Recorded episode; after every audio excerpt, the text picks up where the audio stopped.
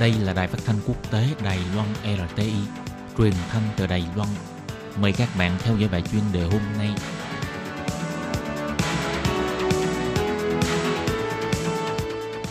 Thúy Anh xin kính chào quý vị và các bạn. Chào mừng các bạn cùng đến với bài chuyên đề ngày hôm nay. Chuyên đề hôm nay có chủ đề là mở rộng cuộc đua đối kháng, kiểm soát vũ khí hạt nhân e rằng sẽ trở thành chiến trường mới trong cuộc cạnh tranh giữa Mỹ và Trung Quốc.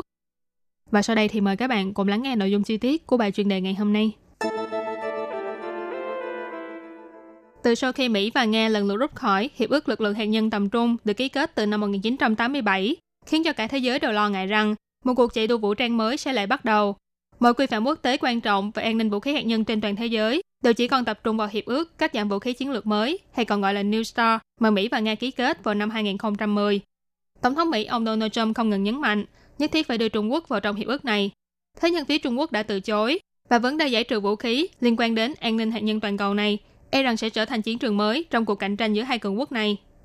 Vừa qua, Mỹ và Nga đã thỏa thuận sẽ tiến hành thảo luận cấp bộ trưởng vào ngày 22 tháng 6 sắp tới về vấn đề hiệp ước cắt giảm vũ khí chiến lược mới, vì năm sau là hiệp ước này sẽ đáo hạn. Mỹ đã bày tỏ mời Trung Quốc tham dự vào cuộc đàm phán cắt giảm vũ khí hạt nhân này, nhưng Nga thì cho rằng Trung Quốc không phải là nước nằm trong hiệp ước, không cần thiết phải tham gia. Còn phía Trung Quốc thì thẳng thắn từ chối lời mời của Washington, còn bày tỏ Mỹ và Nga là hai nước có nhiều vũ khí hạt nhân nhất trên thế giới, nên có trách nhiệm đặc biệt và ưu tiên cao trong việc giải trừ vũ khí hạt nhân. Đồng thời cũng chỉ ra rằng nước Mỹ không ngừng hủy bỏ hoặc gián đoạn lời hứa của mình, thế mà còn yêu cầu Trung Quốc phải gia nhập vào bàn đàm phán cắt giảm vũ khí hạt nhân. Đây là việc không hề có thành ý chút nào.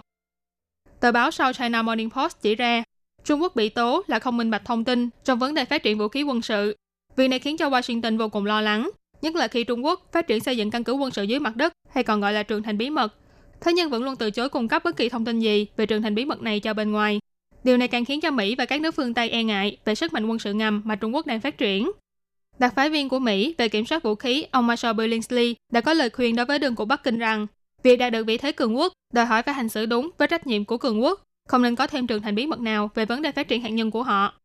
Đối với việc trong tương lai, Trung Quốc có bị buộc phải gia nhập vào cuộc đàm phán cắt giảm vũ khí hạt nhân hay không, ông Robert Farley, trợ lý giáo sư tại Học viện Ngoại giao và Thương mại Quốc tế Patterson, trực thuộc trường đại học Kentucky, đã có bài viết trên tờ The Diplomat phân tích rằng Trung Quốc không có ý định tiến hành cạnh tranh quân sự với Mỹ, vì thế sẽ không tham gia vào đàm phán cắt giảm vũ khí hạt nhân. Cộng thêm từ sau khi ông Donald Trump nhậm chức tổng thống Mỹ, đã liên tiếp đi ngược lại với nhiều hiệp ước quốc tế, khiến cho đơn của Bắc Kinh nhận định rằng Washington sẽ không tuân thủ bất kỳ một hiệp định nào một cách lâu dài. Vì thế ông Fali cho rằng Trung Quốc sẽ không tham gia đàm phán dù bị Mỹ ép buộc với bất kỳ hình thức nào.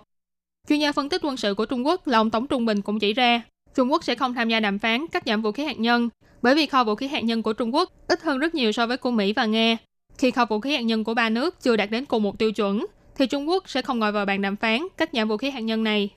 Ông Tống Trung Bình cho rằng, đàm phán cắt giảm vũ khí hạt nhân là chiến trường cạnh tranh mới giữa Mỹ và Trung Quốc. Mỹ tìm cách để đưa Trung Quốc vào trong trật tự vũ khí hạt nhân quốc tế mà trong đó Mỹ là người lãnh đạo. Theo báo cáo mới nhất của Trung tâm Nghiên cứu Giải trừ Vũ khí hạt nhân trực thuộc trường Đại học Nagasaki của Nhật Bản, kho vũ khí hạt nhân của Trung Quốc có khoảng 320 đầu đạn hạt nhân, vượt hơn con số 290 đầu đạn của nước đứng thứ ba thế giới trước đó là Pháp. Nhưng nếu so với con số 6.300 đầu đạn của Nga và 5.800 đầu đạn của Mỹ, thì rõ ràng đây là một góc nhỏ trên một chiếc bánh lớn. Mặt khác, căn cứ theo hiệp ước cắt giảm vũ khí chiến lược mới, ngoài yêu cầu Mỹ và Nga phải cắt giảm một nửa lượng tồn kho đầu đạn hạt nhân và thiết bị phóng tên lửa, đồng thời phối hợp tiến hành giám sát vệ tinh và giám sát từ xa. Mỗi năm, hai nước này còn phải thực hiện 18 lần kiểm tra hiện trường nhằm xác định hai bên đều phù hợp với quy định trong hiệp ước. Chuyên gia quan sát chỉ ra, Bắc Kinh e rằng sẽ không chấp nhận việc giám sát, đặc biệt là kiểm tra hiện trường. Đây có lẽ là một trong những nguyên nhân khiến cho Bắc Kinh không muốn tham gia vào đàm phán cắt giảm vũ khí hạt nhân. Sau khi ông Trump tuyên bố rút khỏi hiệp ước lực lượng hạt nhân tầm trung hồi năm ngoái, đã luôn nỗ lực kêu gọi Trung Quốc phải tham gia đàm phán. Có thể thấy, ông Trump vẫn luôn muốn đưa Trung Quốc vào trong khung vũ khí quân sự toàn cầu để tránh xuất hiện trường hợp Mỹ bị giới hạn phát triển vũ khí bởi hiệp ước với Nga, nhưng phía Trung Quốc lại có thể mặc sức phát triển mà không có bất kỳ giới hạn nào.